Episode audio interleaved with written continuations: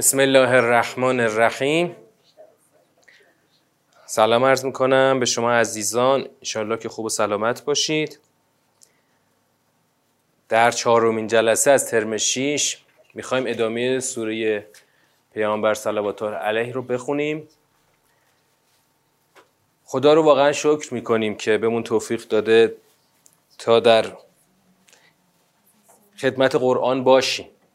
این خیلی جای شکر داره. وقتی من هر وقت تو خیابون می‌بینم این همه آدم هیچ وقت گذرشون به این کلاس ها نمیفته هیچ وقت. مثلا تو این شهر قوم بیش از یه میلیون آدم زندگی می‌کنن.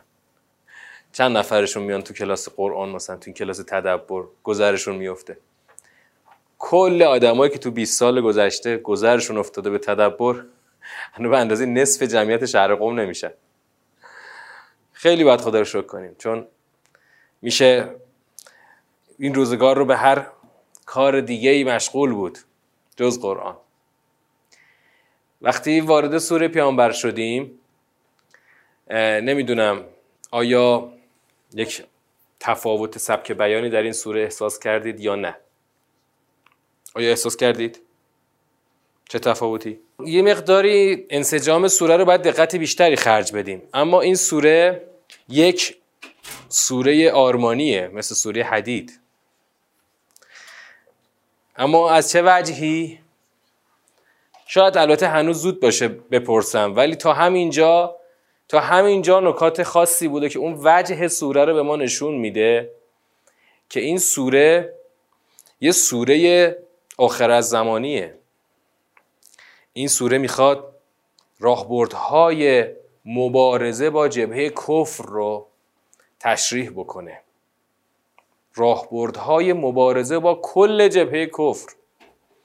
یعنی اگر این راهبردها رو ما از این سوره بگیریم می‌تونیم در برابر کفار بدون شک و تردید بیستیم. و اگر نگیریم گفتم دیشب مثلا هی باید متوسل بشیم به ادبیات ملی گرایانه به ادبیاتی که یقینا ما رو در این راه برده بلند پیش نمی‌بره.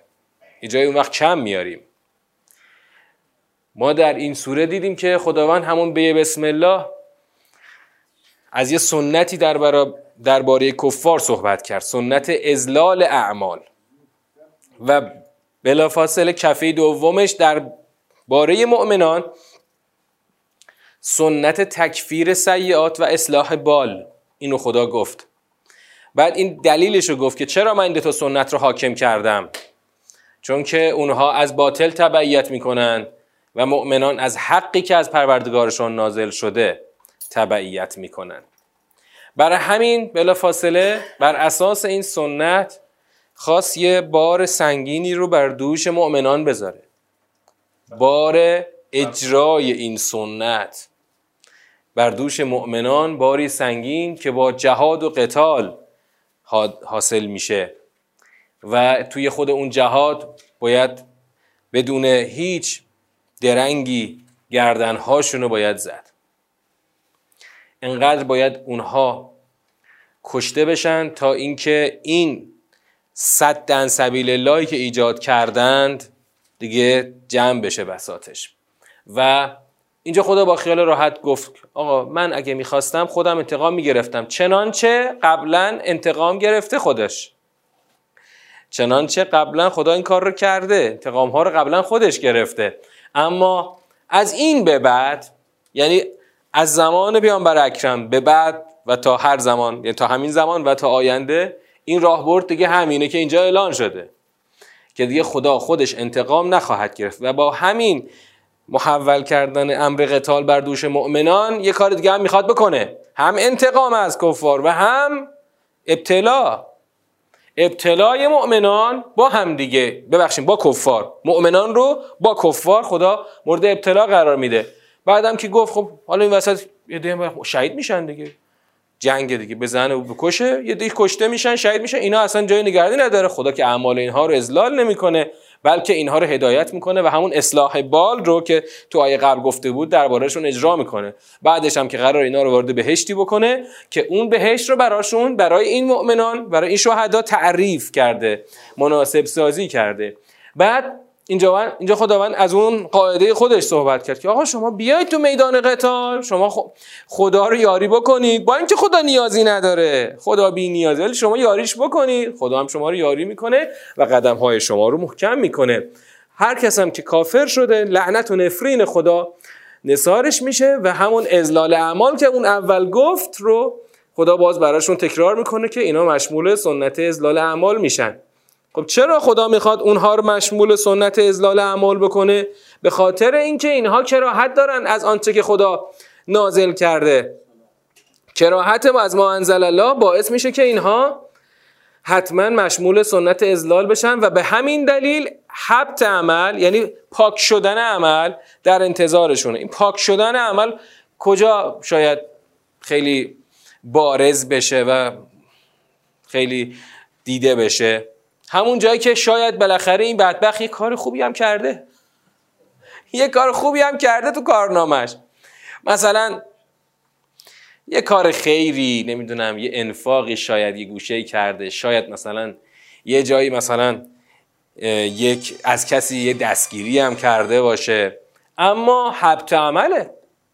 شما اگر که در دایره کره ما انزل الله قرار بگیری حبت عمل. هرچی کار خوبم داشته باشی همش پوچ و باطل. گفتم این کلمه رو داشته باشین.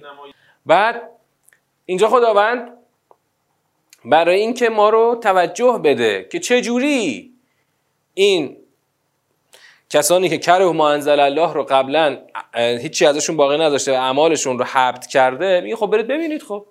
برید ببینید که در زمین سیر کنید. پس آیا سیر نکردن که ببینن که عاقبت اون کسانی که قبلا بودن و خدا زیرو روشون کرد چه شد؟ و هر کافری که امروز هم تو اون خط باشه همین سرنوشت در انتظارشه. یعنی سرنوشت دمر الله علیهم زیرو رو کردن و و اون حبت عمل. خدا زیرو رو می‌کنه و حبت عمل رو نثارشون می‌کنه. و بعد اومدیم اینجا دیدیم که خداوند یک دلیل زیربنایی رو گفت. ذالک به ان الله مولا الذین آمنو و ان الکافرین لا مولا لهم. این به خاطر اینه که خدا مولای مؤمنان است و کافران هیچ مولایی ندارند. خب نتیجهش چی میشه؟ وقتی خدا مولای مؤمنان باشه خب اگه یک کم و کسری نقصی یک نقصانی چیزی باشه خدا چیکار می‌کنه؟ با اصلاح بال و هدایت اون رو جبران می‌کنه. و اون کافران هم که هیچ مولایی ندارن. خب چون مولا ندارن حتما مشموله چی میشن؟ حبت عمل و ازلال میشن. این مفهوم رو می‌خوام ازتون بپرسم. تو کدوم سوره قبلا داشتیم این مفهوم چی رو دقیقا؟ مفهومی که اگر آدم یک عملی رو خارج از چارچوب خواسته شده انجام بده اون عمل هیچی تش نمیمونه. پوچ میشه میره هوا. تو سوره های ترم یک داشتیم. الان ترم شیشه ترم یک. کدوم سوره بود که خدا گفت؟ گفت چی؟ گفت اگر که در چارچوب کار کنی نتیجهش رو می‌بری. اگر خارج از چارچوب کار کنی جز خستگی و رنجوری چی برات نمونه. سوره غاشیه بود. حلتا که حدیث الغاشیه؟ وجوه یوم ازن نائمه. لسعیها راضیه. و وجوه یومئذ خاشعه عاملتون ناسبه. اونجا بعد ما تشریح کردیم که چرا اینا جز خستگی و رنجوری چیزی براشون نمونده؟ ها؟ چرا؟ چون خارج از چارچوب کار کرده بودن. و اینجا خدا اینو به یه بیان دیگه میگه. بابا میگه اینا چون مولا ندارن. مؤمنین مولا دارن. مولاشون هم خداست. این بدبختا مولا ندارن. وقتی مولا ندارن انگار سرکارگر انگار صابکار ندارن. انگار همینطور رفتی یه جایی رو شروع کردی بیر زدی. خب چه توقعی از مزد داری؟ باید یه کسی بیاد به شما بگه اینجا رو بیل بزن که اگه اینجا رو بیل زدی من اینقدر مزد میدم. شما رفتی همینجا رو بیل زدی. بعد از کی توقع مزد داری؟ وقتی که ان الکافرین لا مولا لهم طبیعتا هر کاری هم که کردن کار خوبم کرده باشن حبت میشه. کار بد که چی کار خوبم کرده باشن. چون خارج از چارچوب کار کردن. هیچ از یعنی از کسی نمی‌تونن توقع موضوع داشته باشن. و این دقیقا یک مسئله بسیار روشنیه که ذالکه به ان الله یعنی این, قا... این سنت هایی که خدا اینجا گفت درباره مؤمنان و کفار به خاطر اینه که خب مؤمنان مولا دارن و کافران مولایی ندارن. البته مولاشون همون مولاشون شیطانه ولی شیطان که مولا نمیشه. شیطان خودش رو هیچی سوار نیست. یه بدبختی بخواد شیطان رو مولای خوش قرار بده آخرش جز خستگی و رنجوری هیچی نمیمونه. بعد اینجا خداوند یک نمایی از اون بهشت جاودانه مؤمنان رو گفت و بلا فاصله هم گفت که همونطور که مؤمنان وارد بهشت خواهند شد حیوان این کفار چی؟ کفار مثل حیوانات. می‌خورن میچرن بهرهمندن یتمتعون یاکلون کما تاکل الانعام. حیوان که می‌خوره میچره اینا می‌خورن میچرن اما آخرش و نارو مثون لهم. جایگاه آنها آتش است. بعد یه ابهامی شاید پیش می اومد ابهام چی بود؟ که آیه بعد به خاطرش اومد آیه و کعی من قریت هی اشد قوتا من قریت که التي اخرجت که اهلکناهم فلا ناصر لهم. ابهام چی بود که اینجا خدا؟ این آیه رو آورد. ابهام این بود که خب خدایا حالا درسته تو می‌خوای ما رو ببری بهشت و این بدبختا رو می‌خوای ببری جهنم و اما بالاخره الان هرچی قدرت و توانمندی و ثروت و تفوق و هرچی هست مال ایناست. اینو می‌خوایم چیکار کنیم؟ خدا میگه ببین همه قوت های اینا که رو هم چی نیست که. من اگه خودم می‌خواستم نابود کنم همه رو با یک سیهی ندایی همه رو به درک میفرستادم و هیچ اشد قوتا من قریت کلتی اخرجت که یعنی اونا قوت نیرومندتر بودن از این مشرکان مکه که تو اخراجت کردن که هیچ کی به یاریشون نیومد. فلا ناصر لهم. هیچ کی به یاریشون نیومد. و پس تو نگران قوتمندی و نیرومندی این جماعت کفار نباش. کسی که به این آیات باور داشته باشه واقعا از هیبت دشمن نه نمی حراسه. دیگه تمام خاطرات دوران دفاع مقدس می‌تونه شاهدی باشه بر این آیه که واقعا خب دشمنان ما خیلی ظاهرا قدرتمند بودن ولی امام ما به این آیات اعتقاد داشت و همیشه هم با اطمینان می‌گفت که او اینا هیچی نیستن. برید بزنید نابودشون کنید هیچی نیستن. اما بعضی وقتها بعضی ها پاشون میلرزید. اون بعضیا خب مثلا که همون آقای مرحوم غریق بود. بعد اما این حالا این بخشش این بخشش که واقعا اعتقاد داشت که دشمن هیچی نیست. آقا اونا اشد و قوتا من قریت کلتی که اخرجت که بودن. اما هیچ که یارشون نیامد. مثلا تو اون قضیه یه ناو بریجتون مثلا امام گفت که بزنید. اون آقا گفت نه سب کنید. نزنید. اینا اومدن از اون تنگه ما رد شدن. تنگه هرمز چند کیلومتر همش؟ 45 کیلومتره. از این ور دیده میشه اصلا. شما برو بالای اون تپه جزیره قش اون ور دیده میشه قشنگ. نزدن. این رفتن رفتن رفتن. اون از قطر هم رد شدن اونجا بالاخره رفتن زدن و اون فضاحت برای آمریکایی‌ها به بار اومد. هیچ غلطی هم نتونستن بکنن. کلی ناوا رو جلو پیش قراول و پس قراول فرستاده بودن که از این ناوه محافظت کنن و هیچی نشد. پس اینجا خداوند میگه نگران قوت ظاهرا بسیار این کفار هم نباشید. این قوتشون هیچی نیست. من قبلا نابودشون کردم خودم. الان نمی‌خوام نابودشون کنم. از اینا قدرتمندتر رو خودم نابود کردم. الان نمی‌خوام نابود الان می‌خوام شما برید نابودشون کنید و بنابراین اصلا نگران قوت ظاهری اینها نباش اما در آیه 14 که آیه بسیار مهمی هست. رسیدیم به چی؟ رسیدیم به اینکه او اصلا اون بنیان جبهه ایمان بر چیه؟ بر بیینه ای از پروردگار. این خیلی مهمه. این در اینجا در واقع فلسفه جبهه ایمان در برابر جبهه کفر اینجا می‌خواد معلوم بشه. اون تفاوت ماهوی اون بنیانی که اگر تو در این جبهه قرار بگیری واجدش میشی. کسی آیا کسی که خدا سوالی هم میگه. پس آیا کسی که بر بیینه ای از پروردگار خودش هست مستقر هست آیا مانند کسی است که اون عمل زشتش براش زینت داده شده و اون کسی که داره از هوای خودش تبعیت می‌کنه؟ علامت سوال. آیا اینا با اونا برابرن؟ پس اونا دو تا جنبه. دو تا جنبه برای جبهه کفر گفت. پیروی از هوا و دیگه زینت داده شدن عمل سو عمل سوءشون براشون زینت داده شده که کی این, این کارو کرده؟ شیطان براشون این کارو کرده. تا اینجا مجهولی اومده. و پیروی از هوا. و اون بخ... اما جبهه ایمان بر بیینه ای از پروردگار سواره و مستقره. این دوتا اصلا با هم برابر نیستن. حالا بلا فاصله که اینو دیگه ما دیشب توضیح کافی براش دادیم بلا فاصله خداوند می‌خواد مثل بهشتی که در انتظار متقین هست رو برای ما تشریح بکنه در یه آیه مثلا سه خطی که مفصل هست تقریبا. مثل الجنت التي وعد المتقون. فیها انهار من ماء غیر آسن.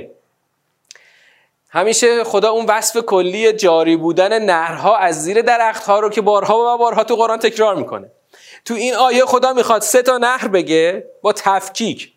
مسئله بهشتی که به متقیان وعده داده شد که در آن نهرهایی است از آبی غیر متغیر من, من ماء غیر آسن و انهار من لبن لم یتغیر طعمه. نهرهایی از شیر که طعمش تغییر نمی کند و انهار من خمر لذت للشاربین و نهرهایی از شراب که باعث لذت خورندگانش هست برای نوشندگانش و انهار من اصل چهار تا شد. من گفتم سه تا. انهار من اصل مصفا. نهر چهارم نهر اصل اصل مصفا یعنی زلال. و نهرهای از اصل خالص. و بعدش چی؟ لهم فیها من کل ثمرات. در اون بهشت هر ثمره ثمره هر میوه هر میوه که شما بخوای در اون بهشت فراهمه. و مغفرت من ربهم. تازه علاوه بر اینها اون مغفرت پروردگار یعنی پوششی که پروردگار برای مؤمنین ایجاد می‌کنه. کمن هو حالا اینجا سوال. ببین باز دوباره اینو خدا یه سوال تش اضافه می‌کنه. آیا مانند اون کسی است که جاودانه در آتش است؟ و سقو ما ان حمیما و فقط تعم آهم؟ اون کسی که جاودانه در آتش است و نوشانده می‌شوند. ما ان حمیم از یک آب بسیار جوشان و داغ نوشانده می‌شوند که قطع امعاهم وقتی این آب جوشان رو می‌خورن تمام این امعا یعنی این اعضای درون شکمشون تیکه تیکه میشه میترکه تو این دنیا کسی همچین چیزی بخوره خب یه لحظه می‌خوره میترکه تموم میشه دیگه میمیره اما تو جهنم که مردنی در کار نیست که. این امعایشون تیکه تیکه میشه. ولی نمیمیرن که خلاص بشن که. اونجا کسی دیگه مرگ در کارش نیست که. همونا هم میگن اتفاق میگن خدا ما رو بکش. ما رو خلاص کن ما رو بکش از این جهنم خلاص کن. ولی اون بهشتی که اینطور توصیفات رنگارنگ خدا توش کرد آیا این برابره با اون کسی که می‌خواد تو این آتش بیفته و این آب حمیم رو آب جوشان رو بخوره و همه آش همه متلاشی بشه؟ چرا خدا اینجا فوری ما رو برده در یک توصیف قلیز و چند وجهی از بهشت و جهنم. برای اینکه واقعا این نیست که فقط خدا بخواد به عاقبت اشاره کنه. واقعا اگر شما همینجا یک اعتقاد عمیق و جدی به اون سرنوشت داشته باشی در همراهی با جبهه ایمان در مسئله قتال چی نمی کنی؟ تردید نمی کنی آره. هیپات نمی لرزه قدمات سوس نمیشه. بعد خلاصه این توصیف تو پرانتز اینجا آخر سیاقه. این توصیف پایان سیاق خیلی توصیف خلاصه از نظر من خیلی رنگ و لعابه. و منهم از اینجا دقت کنید فضا می‌خواد عوض بشه. فضا می‌خواد عوض شه. خوب دقت کنید. آره. و منها من یستمع الیک حتی اذا خرجوا من عندك قالوا للذین اوتوا العلم ماذا قال آنفا؟ یعنی توجه داشته باشید که الان موضوع الان از اون بهشت و جهنم الان میگرده. اما خوب دقت کنید. خیلی خیلی فضای عجیبیه که الان خدا می‌خواد توصیف کنه که ظاهرا همه در یه جبهه الان هستن. اینجای قصه الان همه ظاهرا در یک جبهه در جبهه ایمان. یه اتفاقی می‌خواد بیفته خدا اونو می‌خواد توصیف کنه. منهم یعنی بعضی از همینا که الان دور تو هستن من یستم و الک به حرف تو گوش میدن حتی اذا خرجوا من اندک تا وقتی که از نزد تو می‌روند. قالوا للذین اوتوا العلم. میرن پیش اوتول علم اوتول علم یعنی مثلا کارشناسان. افراد خبره. خب؟ میرن نزد افراد خبره و کارشناس. قالو. میگن به اونا که چی؟ مازا قال آنفا همین اخیرا چی گفت؟ خب تا اینجا. خیلی می‌تونه چند وجه داشته باشه. یه ادهی پای حرف پیامبر اکرم بودن داشتن تا لحظه آخر به حرفای ایشون گوش می‌دادن. بعد رفتن از خدمت و حضور پیغمبر اکرم رفتن کجا؟ نزد کارشناسان خبره. اومدن پیش اونا گفتن که چی گفت الان؟ می‌تونه چند وجه داشته باشه؟ مثلا یه وجه اولیش اینه که خب مثلا نفهمیدن. پیغمبر اکرم داشتن چی می‌گفتن؟ حواسشون نبود یا مثلا کلمه سختی توش بود؟ نگرفتن که پیغمبر چی گفتن؟ میرن از یه کارشناس خبره بپرسن که پیغمبر چی فرمودن؟ واقعا می‌خوام مثلا بدونن اما ادامه رو می‌خونیم می‌بینیم نه انگار واقعا مسئله این نیست که می‌خوان بدونن. اولئک الذین تبع الله علی قلوبهم و تبعوا اهواهم این ادامه نشون میده که آقا نخیر مسئله چیز دیگری است. وقتی خدا داره میگه که خدا آنها همان کسانی هستند که خدا بر دلهاشون مهر زده و تابع هواهای خودشون هستند یعنی اینکه اون سوالی که رفتن از کارشناسان خبره پرسیدن به منظور دانستن نبود. بلکه به منظور چی بود؟ تمسخر اولش نمی‌خواد بگیم. چون شاید اولش تمسخر نباشه. یه جوری ببین اون کارشناسان خبره رو بیار تو دایره. آقا من خودم یه خورده مشکل دارم تابع هوای نفسم. خب؟ نمی‌خوام زیر بار اون دستوراتی که پیغمبر اکرم درباره قتال و جنگ و اینا میگن. تا اینجا ببین چه همینجا رو ببین تا همینجا سوره فکر کن این آیات گفته شده خب؟ نمی‌خوام زیر بار برم چی میگی پاشو برو گردن بزن؟ حرفا کدوم؟ ما تازه رفتیم مثلا با اینای خورده مثلا تازه قول قراری پشت پرده گذاشتیم. تو اون سوره بود دیگه سوره 8 بعد حالا این میگه پاشید برید گردناشون رو بزنید. ما بذار بریم سراغ کارشناسا. ببینیم کارشناسا چی میگن؟ ای بسا کارشناسا نظری داشته باشن که اون نظر نظر کارشناسیه دیگه اسم کارشناس روشه. ببینیم اونا چی میگن؟ آقا همش که نمیشه گوش بر پیغمبر باشیم که آقا الان مثلا حرفای کارشناسانه اینطوری. آقا اصلا جنگ جنگ می‌دونید یعنی چی؟ همش آسیبه. جنگ مگه شوخیه؟ مملکت عقب میافته. از همه چرخهای توسعه باز میمونه. خرابی به بار میاد. تا چند سال می‌خوای خرابی های جنگ رو جبران کنی؟ آقا سرشو تا می‌تونی هم بیار با یه مذاکره ای خلاصه برو دم اینو ببین دم اونو ببین. فوری می‌خوای ملت رو بفرستی تو شکم شیر. خب اینا آسیب داره. نمیشه که آقا اصلا حکم کارشناسی اینه که اصلا درست نیست. شما بخواین الان ملت رو بفرستین به میدان جنگ و اینا اصلا به صلاح نیست. صلاح مملکت این نیست اصلا. کارشناسا اینطوری حرف می‌زنن. از این حرفا انقدر با رنگ و لعاب کارشناسی گفته میشه. انقدر یعنی خوب و قشنگ بیان میشه که اصلا من که خودم زیاد شنیدم. مخصوصا در سالهای همین همین چند سال اخیر که هر وقت اونا تا یه مثل این شیری که مثلا یه می‌خواست صدای از در بیاره اینا از صدای اون فوری کپ کردن. اوه صهیونیستا گفتن می‌خوان به ما بزنن. این دوم اونا تکون می‌خوره اینا اینجا میترسن.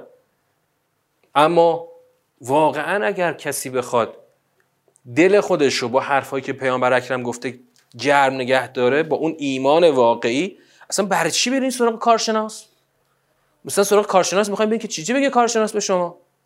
این این قصه رو بعدا هم اگه عمری بود شاید نمی‌دونم که برسیم نرسیم. سوره آل عمران هم همین قضیه است.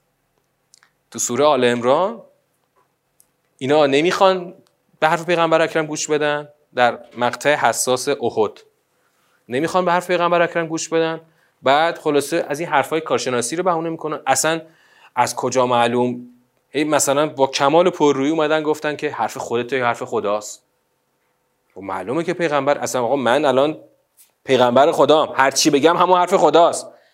این دوگانگی رو اومدن ایجاد کردن. روی این دوگانگی سوار شدن. بعد از پیغمبر اکرم تو قضیه قصد خلافت همین کارو کردن. مگه هیچ کدوم یادشون نرفته بود که پیغمبر در قدیر چی گفته. کسی الان بره با سنیا بشینه بحث بکنه که آقا پیغمبر در قدیر چنین گفت. این مدل بحثایی که در تا حالا توی این 13 14 قرنی که از اسلام گذشته بین شیعه و سنی در جریان بوده مطابق قرآن نیست. تو نظام قرآن اینا شک نداشتن پیغمبر داره چی میگه. گوشاشون هم خوب تیز بوده خوب هم می‌دونستن چی میگن. یعنی خوب می‌دونستن پیغمبر چی گفته و خودشون دارن چی میگن. مبناعا اومدن یه بحثی رو مطرح کردن که اصلا از کجا معلوم که دقیقا ما موظف باشیم به حرف پیغمبر گوش بدیم. ما شاید نخوایم به حرف پیغمبر گوش بدیم. ما حرف خدا رو قبول داریم. خدا هر چی بگه ما گوش میدیم. همون که ان الحکم الا لله. اما حرف پیغمبر خدا رو نمی‌خوایم گوش بدیم. اینا الان همینن. همین تازه شنیده. تازه از پیش پیغمبر اومده. فوری میره سراغ کارشناس. اخیرا چی گفت پیغمبر؟ که می‌خواد زیر عبای اون آقای کارشناس قایم بشه بگه آقا اصلا حکم عقل اقتضا می‌کنه که فعلا بر تبل جنگ نکوبیم و فعلا پای حرف پیغمبر نیستیم. الان حکم عقل اقتضا می‌کنه که ما فعلا از هر گونه جنگی اجتناب کنیم و به صلح ادامه بدیم. اما ببین این تشکیک ها همینجا تو قرآن ردش هست. ببین الان اینجا من الان می‌خوام بپرسم. به نظر شما توده مردم رو خدا چجوری میاره پای کار؟ فرمول خدا برای پای کار آوردن توده مردم چیه؟ همینجا تو همین صورت تو همینجا که خوندیم. درسته که همیشه خواص هستن که اینا همینایی که الان تو همه این سوره های سیاسی اجتماعی وقتی شما شما از یک جمعیت مخالف دارید تو سوره اینا همون لیدرها هستن سران هستن خب؟ اما نکته ببین یه نکته هست توی مدل نظام ولایی. در نظام ولایی که همینجا الان به وضوح داریم می‌بینیم کانال ارتباط رهبر که در رأس هست با مردم در بدنه این کانال چه, چه کانالیه؟ رو چی سواره؟ ایمان. دقیقا روی ایمان به غیب خب اون ایمانی که خدا همینجا داره تقویتش می‌کنه ببین همینجا تو آیه قبلی چرا از بهشت و جهنم با این قلزت خدا صحبت کرده تو همه سوره ها که این نظام ولایی رو می‌بینی می‌بینی که بله پیغمبر با یه مش آدمایی که سران هستن افراد تاثیرگذار هستن با اینا طرف هست. اما قاطبه مردم و توده ها و بدنه جامعه رو اینا اگه بتونن با خودشون همراه بکنن برد کردن. میریم سوره بعدی نه؟ سوره بعدی سومی سوره این ترم سوره حجرات. اصلا دعوا اونجا چیه؟ سر چیه؟ تو سوره حجرات اون جریان موازی حاکمیت موازی. جریان سیاسی موازی همون که امروز شده همون جریان لیبرال مثلا. اونا بر خودشون دارن میدونداری می‌کنن. خب؟ و حاکمیت سیاسی پیغمبر اکرم رو به خطر انداختن. بعد اونجا اینا اونا خیلی زرنگن. اونا میان روی گسل های اجتماعی سوار میشن و می‌تونن ادعی رو به خودشون همراه کنن. با ببین با فعال کردن گسل های اجتماعی مثل زلزله که میاد یه گسل فعال می‌کنه شی... یه شهر رو نابود می‌کنه زلزله باید یه گسلی باشه این گسل تکون بخوره اون شهر ویران بشه. اینا هم همین کارو می‌کنن میان گسل های اجتماعی رو فعال می‌کنن. اون وقت خدا اونجا دوباره می‌خواد این مردمی که در دام این جماعت موازی یعنی اون لیبر جماعت لیبرال اونجا البته ناسیونالیستن ملی گرا هستن. مردمی که افتادن تو دام اونا رو خدا می‌خواد نجات بده بکشه بیرون. از دهن شیر بکشه بیرون. خدا چیکار می‌کنه اونجا؟ تو سیاق دوم سوره حجرات می‌رسیم بهش که می‌بینیم که خدا اونجا توصیه های اخلاقی رو میاره. اون لیست بلند بالای حدود 6 تا توصیه هست اونجا که اون توصیه ها چیه؟ بی اخلاقی است که اون طبقه عادی مرد جامعه دارن. همین غیبت تجسس نمی‌دونم مسخره کردن سوء همه. اون بی اخلاقی ها شده بستری. ابزاری در دست جریان برانداز برای اینکه مردم رو با خودشون همراه کنن. خدا میاد با دادن توصیه های اخلاقی مثبت و پاک کردن و محو اون آثار رزیله های اخلاقی اون جماعتی که در دام اون شیر افتادن رو بکشه بیرون. و دقیقا اصلا این اعجاز قرآنه ها اعجاز قرآنه. از سوره حجرات ما فقط همون دستوراتشو بلدیم. آقا غیبت نکن تجسس نکن مسخره نکن اسم بد نظر سوء زن نداشته باش همینا. بعد نکته نکته قشنگی که اونجا خواهیم رسید همینه که این فقط قرآنه. تو این تو اعجاز قرآن تو نظام قرآنه که خدا یک سیستمی رو طراحی می‌کنه در ارتباط بین رهبر و جامعه که این سیستم بنده به ایمان مردمه. اما اگر مردم تابع رهبر باشند با همون بر تکیه بر اون ایمان ایمان به همون بهشت و جهنم و اینا این جریان مخالف کاری از دستش بر نمیاد. چون اینا اگه بدنه همراهشون نکنه همراهشون نکنه کاری از پیش نمی‌برن که. اما اگه بدنه رو شما اگر بدنه رو چجوری از دست بدی؟ بدنه رو با تربیت نکردن با تربیت دینی نکردن طبقه عام جامعه اگه از دستش بدی خودت انگار دو دستی تقدیمش کردی به جریان مخالف. و اونجا کار تو حتما سخت میشه. همین الان همین مشکلا الان چرا بدنه میره با اون جماعت همراهی می‌کنه؟ طرف نشسته تو کانادا داره دستور آتش صادر می‌کنه. اینجا یه بدبخت اینستاگرام این آقا که اعدام شده دیدم. همین قاتل اون شهید عجمیان رو دیدم. میگه دیدم همش بازنشر چشم و گوش بسته کانال های مثلا سلطنت طلبه و براندازاست. یه سری گزاره های دروغی رو تو ذهن اینا میچپونن. اینا هم باور می‌کنن که آره اون زمانی گل و بلبلی بوده. الان بریم این نظام براندازی کنیم که دوباره بریم مثلا اون حکومت رو برپا کنیم. نمی‌دونه از سر جهلشه. ولی همین جهل او رو برده کاملا در اختیار دشمن قرار داده. ما اگه می‌خوایم این طبقه رو از دست ندیم نهادهای فرهنگی. این نهادهای فرهنگی ببین خیالتون رو راحت کنم. قرار نیست کاری انجام بدن. یقین داشته باشید. کاری قرار نیست انجام بدن. کار کجا انجام میشه؟ کار همین تو همین کلاس باید انجام بشه. امثال این کلاس. مردم اگر قرآن بدونن همین اتفاق باید تکرار بشه. همین اتفاقی که مردم رو خدا میاره پای علم پیغمبر از دست اون جماعت معاندی که نمی‌خواد بره به جنگ و کلا اینا همون جماعت براندازن که حال بعدن تو هر سوره یه جلوه ای دارن و اینجا الان جلوهشون اینه که نمی‌خوان برن جنگ. تو سوره حجرات جلوهشون اینه که حاکمیت موازی رو انداختن. کار اینجا انجام میشه. شما وقتی می‌تونی مردم رو با خود همراه کنی که بهشون قرآن یاد بدی. قرآن بهشون یاد دادن برای چی با من همراهی کنن؟ خب معلومه که وقتی هم که مثلا شما شبکه های اجتماعی رو گسترش بدی دقیقا آب به آسیاب دشمن از چه جهت؟ از جهت اینکه او رو در معرض حرفهایی قرار میدی که راحت تو ذهن آدم خالی و ذهن قرار می‌گیره. من اصلا توقع ندارم کسی که مثلا نه از تاریخش نه از هیچ چی نمی‌دونه. از دینش مطلقا هیچی نمی‌دونه. از حتی از گزارهای تاریخی معاصر هم هیچی نمی‌دونه. نمی‌دونه مثلا 45 سال پیش چه اتفاق این کشور چه جوری بوده چه شکلی بوده. هیچی نمی‌دونه.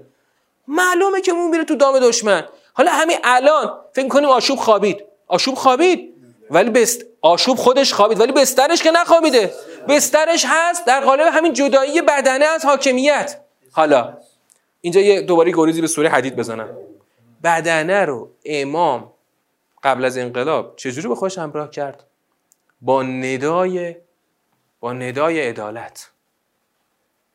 و البته ندای عدالت رو تا زمانی که خودش در رأس کار بود این ندا رو به شدت و به جدیت پی گرفت که طبقه کف رو همش هم گفت آقا این من یه تار موی این کوخ ها رو به همه دنیا این کاخ ها نمیدم.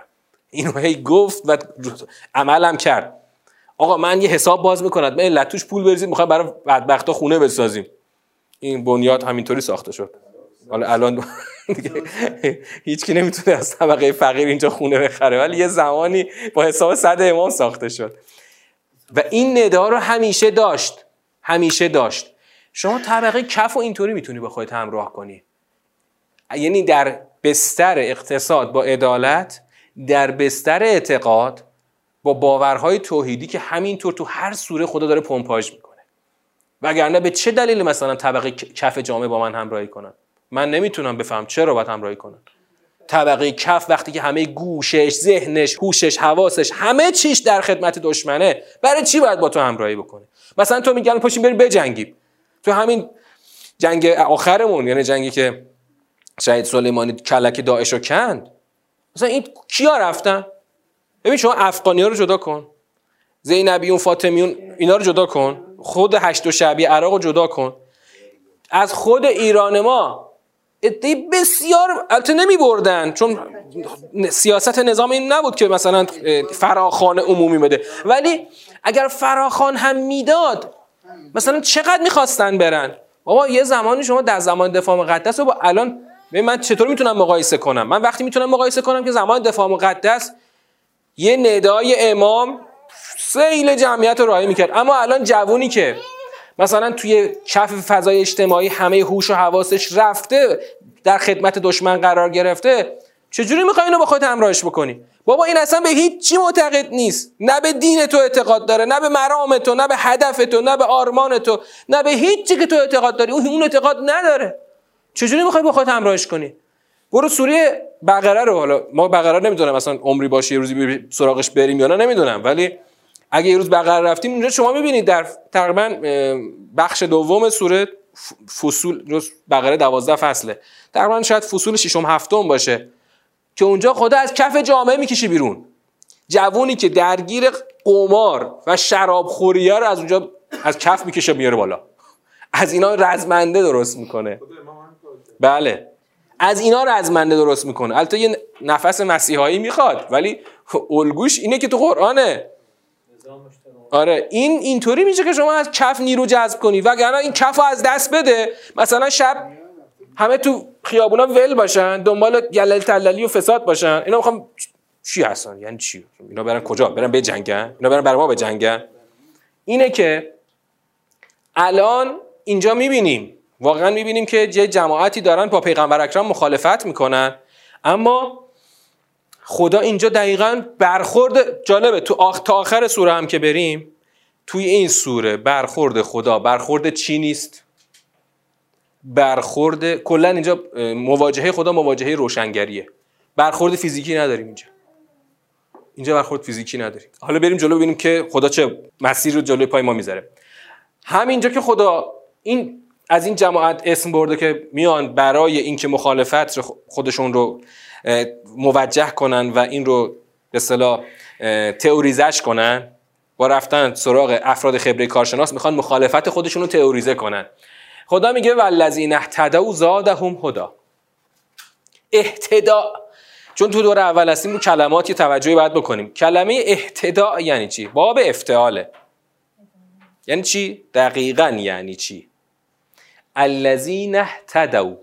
اهتدا آن کسانی که هدایت یافتند اما معنای دقیق بخوایم بگیم. بعد چی بگیم؟ کسانی که هدایت را پذیرفتند. باب افتعاله. کسانی که هدایت را پذیرفتند خدا هدایتشان را زیاد می‌کند. تو هدایت رو بپذیر. بپذیر. اینجا الان مس... یعنی دقیقا مصداقش چی میشه؟ یعنی وقتی رفتی پیش پیغمبر اکرم و ایشون گفتن که یالا تجهیز کنید می‌خوایم بریم جنگ. برنگردی بری. نه من باید برم سراغ کارشناسا ببینم کارشناسا چی میگن. اینطوری نگی. تو تو هدایت رو بپذیر. خدا هدایت رو زیاد می‌کنه. و آتاهم تقواهم. خدا هدایتشون رو زیاد می‌کنه و تقوایشان را به ایشان داد. یعنی چی تقوایشان را به ایشان داد؟ تقوا چیه؟ عامل حفظ. توی فارسی مثلا میگن ملکه خودنگهداری. ولی ما میگیم عامل حفظ. عامل حفظ به لغت تقوا نزدیکتره. خدا تقواشون رو بهشون داد. یعنی آقا الان تو می‌خوای خودتو حفظ کنی؟ یه عامل نیاز داری. حفظ کنی از چی؟ از هزار جور شبهه. نمی‌دونم حرفای مفت. حرفایی که در قالب کارشناسی تو مخت می‌کنن. می‌خوای خودتو حفظ کنی. چیکار کنی؟ یه تقوایی لازم داری. این تقوا رو خدا بهت میده اگر تو پذیرنده یه هدایت باشی. حالا اینجا یه جمله جالب داریم. خیلی این جمله جالبه. خیلی یعنی یکی از نقاط عطف سوره پیامبر همین آیه است. خوب دقت کنید آیه چی میگه؟ فهل ینظرون الا الساعه ان تأتیهم بغتتا. همینجا فعلا نقطه رو داشته باشید. فهل ینظرون الا الساعه یعنی چی دقیقا جمله؟ ان تأتیهم بغتتا. جمله چون عربیه شما فارسیش کنید. جمله ساختارش عربیه فارسیش کنید. اولا خود لفظش چی میگه؟ آیا پس آیا چیزی غیر از ساعت را نظاره می‌کنن تا ناگهان برایشان برسد؟ علامت سوال. جمله سوالیه. فهل ینظرون الا الساعه تاتیهم بغتتا. یعنی آقا خدایا داشتی از چی صحبت می‌کردی؟ از اینکه اینا از خدمت پیغمبر اکرم اومده بودن رفتن سراغ کارشناسان که دنبال بهانه تراشی کنن برای نرفتن به جنگ. یه دفعه خدا می‌پرسه که آیا چیزی غیر از ساعت را اینا نظاره می‌کنن یعنی آیا شما چیزی غیر از قیامت منتظری برسه؟ یعنی چی؟ چه ربطی به آمدن قیامت داره؟ که بعدش میگه فقط جاء اشراطها فانا لهم اذا جاءتهم ذکراهم. چی می‌خواد بگه؟ ببین معنای ظاهری ها یه بسیار روشنه. یه جمله سوالیه. اصلا یه تو جمله سوالی در قالب استثناء خیلی جمله ساده است. اما چی می‌خواد بگه؟ اونش مهمه. اونش پیچ سوره نقطه گفتم نقطه عطف سوره است اینجا. اون چیه که خود تو این آیه می‌خواد بگه؟ الان توی این فضا این یعنی چی؟ می‌خوام ارتباط مفهومی این جمله رو با اون فضای قبلی که خلاصه اومدن و دنبال کارشناسان خبره رفتن برای بهانه تراشی اینو بگید. نه الان موضوع ترس از مرگ نیست. همون خود قیامت هست. چون جمله بعدش فقط جا اشراتو هم یک حکایت جالبی توش. یعنی می‌تونه ما رو نزدیکتر بکنه به مفهوم. آقا اینا بالاخره دنبال بهانه تراشی بودن با رفتن سراغ کارشناسان خبره و آقا ما نمی‌خوایم بریم و اصلا حکم این نیست که الان شرایط صلاح مملکت این نیست و اینا. خدا میگه که آیا اینا انتظار چیز غیر از ساعت همون ساعت مورد نظر قیامت بزرگ رو می‌کشن؟ یعنی اینکه اینا انگار که نمی‌خوان به هوش بیان. نه همینایی که رفتن دنبال بهانه تراشی. انگار اینا نمی‌خوان به هوش بیان و باید خود قیامت برسه تا اینا به هوش بیان. که کجا وایسادن؟ کدوم ور خط وایسادن؟ یعنی آیا آیا واقعا باید قیامت بیاد تا شما سر عقل بیان و بیدارشین که حقیقت چیه؟ درست چیه؟ حرف درست چیه؟ مسیر درست چیه؟ اما قیامتی که خواهد آمد و شما رو بیدار خواهد کرد اشراتش اومده. اون قیامت بغتتا خواهد آمد ناگهان خواهد آمد. اما همین الان اشرات قیامت اومده. اشرات قیامت چیه؟ ببین آقا الان که دنیا سر جاشه. اون زمان که سوره نازل شده خدا گفته اشراتش اومده. یعنی چی؟ ما از اینجا می‌فهمیم که واقعا همین الان که هنوز قیامت برپا نشده نشانه های برپای قیامت اومده. اون نشانه ها چیه؟ همین که پیامبر آخر اومده. پیامبر آخر اومده و سنت های خدا در برپایی حق بر جهان تغییر کرده که تا الان هم هیچ تغییری نکرده و نخواهد کرد. سنت همین است که تو این سوره گفته شده. سنت مبارزه با کفار همینه و خود همین نشانه یعنی شرطی از اشرات قیامته. یعنی چی؟ یعنی اینکه خداوند مدل مواجهه با کفار رو در این سوره تغییر داده. به اینکه مؤمنین باید پاشن برن کلک کفار رو بکنن. خود همین یکی از اشرات الساعه هست. اشرات الساعه این نیست که حالا فقط همه چی کن فیکون بشه و زمین و زمان به هم دوخته بشه و خلاصه قیامت اون صحنه حساب و کتاب برپا بشه که خواهد آمد. اون که بغتتا خواهد آمد. اما نشانه هاش اینه که خدا دیگه سنت هاش تغییر کرده که هی بخواد مثلا مهلت بده انتظار بکشه پیغمبرش تا مثلا بخواد کم کم حق آشکار بشه. آقا حق آشکار شده. یکی از نشانه های قیامت و شروط قیامت همینه که پیغمبر آخر آمده و سنت خدا رو ابلاغ کرده. فقط جا اشراتها اگه شما الان به هوش نیایید از این امر پیامبر اکرم. دیگه فقط با اون برپایی خود قیامت شما وقتی دفعه می‌بینید که وقت تمام شد و فانا لهم اذا جاءتهم ذکراهم. انا لهم اذا جاءتهم ذکراهم. هنگامی که برایشان بیاید تذکر یافتنشان چه, چه به نفع ایشان است؟ مثل, مثل فعنا له ذکرهای سوره فجر میمونه. فعنا لهم اذا جاءتهم ذکراهم ذکراهم یعنی چی؟ یعنی اون یاد پند گرفتنشون یاد آوردنشان ای آره راست می‌گفتن قیامت حق بودا برپا شدا ولی چه فایده دیگه؟ اون وقتی که قیامت برسه تو بخوای به هوش بیای فایده ای نداره. باید الان به هوش باشی و حرف پیامبر رو سمعا و طاعه بری گوش بکنی و پادر رکاب بشی. حالا جالبه الان سخن این آیه خب؟ تو این آیه ما الان کنایه نداریم به نظرم. ازا جاعت همون از ساعه ازا جاعت هم چی؟ چی؟ وقتی که اون از ساعت, ساعت یعنی اون قیامت کبرا برپا شد دیگه ذکراهم مثل فعناله و ذکرهای سوری فجر. دیگه اون یاد آوردنشان و پندپذیریشان آره هیچ فایده ای نداره فایده ای نداره. آره. ببین الان وقتی خود آیه روی اوتول علم زوم نکرده یعنی اینکه مهم نیست خود اون کارشناس الان کیه. مهم این مدل مراجعه به جماعت خبره است. مدل مواجهه. مثلا آقا الان مثلا ممکنه اون آقای خبره اون آقای اوتول علم خودش هم مثلا جز اینا نباشه.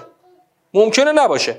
آقا شما مثلا کارشناس مسائل جنگ هستی. بیا برای ما یه تحلیل جنگ و شرایط جنگ و شروع جنگ و اینا رو برای ما بگو. ممکنه خود اون آدم جز اینا نباشه ممکنه هم باشه. اما آیه روش زوم نکرده. پس الان این مدل این کار مهمه. طبیعتا کسانی که اینا میرن سراغ اونا هم فکر خودشونه. ببینید اما من الان تو جامعه خودمون دارم نگاه می‌کنم. من تو جامعه خودم می‌بینم. این آقا اینا اوتول علم. خیلی هاشون خودشون اهل کنشگری سیاسی نیستن. خودشون نشستن. اگه کسی بره سراغشون حاضرن براش کتاب حرف بزنن. ولی خودشون اهل کنشگری نیستن. مثلا من می‌دیدم تو دانشگاهی که درس میخوندیم همون رشته که گفتم شما هیچ وقت نخونیدش رشته علوم قرآن این آقایون اینجا بودن. تو چون دوازده تا رشته بود همه هم علوم انسانی مثلا از سیاست و اقتصاد بگیر تا فلسفه و فلسفه علم. اینا مثلا خیلیشون من گهگاه اسما اینا رو شنیده بودم. تو بعضی از مثلا مقالات و اینا. بعد مثلا این همین آقا مثلا در اینجا نشسته داره کار پژوهشی می‌کنه از بیت المال داره حقوق می‌گیره که مثلا علوم انسانی رو اسلامی بکنه. من گفتم خب این پس چرا اینطوری شده؟ مثلا این آدمی که الان کلی زاویه داره با اصل نظام این می‌خواد چجوری علوم انسانی رو اسلامی بکنه؟ بعد فهمیدم کم کم جواب این سوال خودم پیدا کردم که آقا انقدر علوم همین علومی که ما فکر می‌کنیم اسلامیشون کردیم سکولار شده که در همون کسانی که مشغول اسلامی کردن علوم انسانی هستن یک طیف وسیعی از آدما دوچار تفکرات مخالف با نظام ولایی هستن. سکولار به تمام معنا. ولی یه زاویه دیگه رو میگم تو ندیدی. کدوم زاویه؟ شما در یه جامعه زندگی کردی یا بهتر بگم در یه نظامی ما داریم زندگی می‌کنیم که ارزش های دنیای مادی مثل همین توپ زدن جلو دوربین فیلم بازی کردن یعنی بازیگرا و بازیکنان شدن پیغمبران جامعه تو. دقیقا جای پیغمبر نشستن. اینا بگن لب تر کنن ملت براشون حاضرن قربونی کنن. خب؟ اینا شدن پیغمبران جامعه تو و اینها پیش افتادن. توی همچین جامعه ای تو وقتی بیای از ارزش های الهی صحبت می‌کنی جامعه پس می‌زنه. پس می‌زنه. اما واقعا به جای که بریم گیر بدیم مثلا به این آقای ثابتی که تو چرا مثلا تو مهمان برنامه به علی دایی مثلا یه تیکه گفته اونم خیلی تازه نرم گفته. آره به جای این بیایم بگیم که جامعه ما به کجا رسیده که وقتی به پیغمبران پوشالیش میگی بالا چشت ابروه حتی از جبهه مثلا مذهبی های معتقد همه علیه میشورند. همه میشورن. آقا بریم گریه کنیم برای همچین جامعه ای که پیغمبران شدن بازیکنها و بازیگرا سلبریتی ها همشون. تو همچین جامعه ای شما من اینطوری می‌خوام بگم. از ارزش های الهی مثل ارزش هایی که تو این صورت که دیگه با تو اوجش بیان شده. دیگه نمی‌تونی حرف بزنی. تو همچین جامعه نمی‌تونی حرف بزنی. اصلا نمی‌تونی تو این جامعه از حتی از ارزش های انسانی حرف بزنی. چه برسه ارزش های الهی؟ و راه حل درمان این جامعه چیه؟ شما با دینی که خودت داری نمی‌تونی درستشون کنی. شک نکن. با دین خودت و با سبک دینداری خودت نمی‌تونی درستش کنی. باید بری سراغ سبک جدید. باید بری دینداری جدید یاد بگیری که خدا تو قرآن گفته که ما ازش هیچی نمی‌دونیم. فقط با این مدل می‌تونی. این ملتی که پیغمبرانش دیگه شدن سلبریتی ها اینا رو دوباره برگردونی به راه راست. وگرنه همین پیغمبرش براش الان برگرده هر چی بگه بدون چون و چرا ازش قبول می‌کنه. من تو ایام کرونا یه مدلی دیدم خیلی تعجب کردم. خیلی تعجب کردم. مثلا کرونا بود. هی توصیه های بهداشتی هر روز هی صادر می‌شد که این کار کنید اون کار کنید نمی‌دونم. بعد من نشسته بودم تو اسنپ این راننده گفتش که من گفتم خیلی از این مثلا اینا توجیه علمی نداره مثلا اینطور محدودیت های کرونایی. یه دفعه این اسنپیه گفت که رونالدو اینطوری گفته. گفتم که مگه رونالدو پزشکه نه دیگه. رونالدو گفته تمامه دیگه. اصلا یعنی حتی این سوال تو ذهنش شکل نمی‌گیره که مگه رونالدو پزشکه؟ رونالدو چیکاره است؟ هیچ یه بازیکن فوتباله. این دیگه گفته تمامه. و حالا می‌بینی که میان اینا مثلا همین سلبریتی ها گهگاهی میان یه ارزش نیمبندی رو چیکار می‌کنن؟ روش انگوش می‌ذارن. بعد تو فکر می‌کنی بعد تو هم میای به به چرچر می‌کنی. میگی به به ببین چه کار خوبی. ماشاءالله تو هم کرونا مثلا سلبریتی میومد مثلا می‌رفت چیز می‌کرد دیگه این کمک های خیرین و اینا می‌کرد. گفتیم ببین چقدر کار خوبی می‌کنن. بابا این داره تو نظام فکری خودش برای شهرت بیشتر این کارو می‌کنه. تو نظام فکری خودش برای شهرت بیشتر میاد کار خیریه می‌کنه. یعنی کار خیری که با نیت شیطانی داره انجام میشه. اون مستند چیزو ببینید. تو مجموع مستند زد یه قسمتش درباره همینه که ماهیت بررسی می‌کنه. اون دقیقا مستندی بررسی می‌کنه که این سلبریتی سلبریتی دنیای غرب رو بررسی می‌کنه که اینا وقتی کار خیر می‌کنن دقیقا پشتش چیه؟ پشتش هیچ نیست جز شهرت طلبی بیشتر جز فالوور بیشتر برای اینکه قیمت کارشون بره بالاتر. بازاد آره زد بازاد خب ما جلسمون این امشب تمام شد. تو جام جهانی وقتی این آقای تارمی گل زد همه براش به به چه چه کردیم. گفتیم این دیگه بچه مسلمون فوتبالیستاست دیروز دیدین چه توییتی گذاشت؟ توییت اینستاگرام؟ خب آقا وقتی این آدم یک آدم میان توهی یه آدم میان توهی ما خودمون میایم هندونه زیر بغلش میدیم. تو دیگه خیلی خوبی. اونا که کلا لامذهبن توی که دیگه خیلی مذهبی هستی مامان چادریه و اینطوری ببین باد بادش کنیم. وقتی بادش می‌کنیم میاد قشنگ یه لگد می‌زنه از اون ور می‌زنه زیر همه چی. آقا اصلش غلطه. اینا اینا اصلا شعنیت پیغمبری ندارن که. اینا شعنیت ندارن. و سلام علیکم و رحمت الله و برکاته.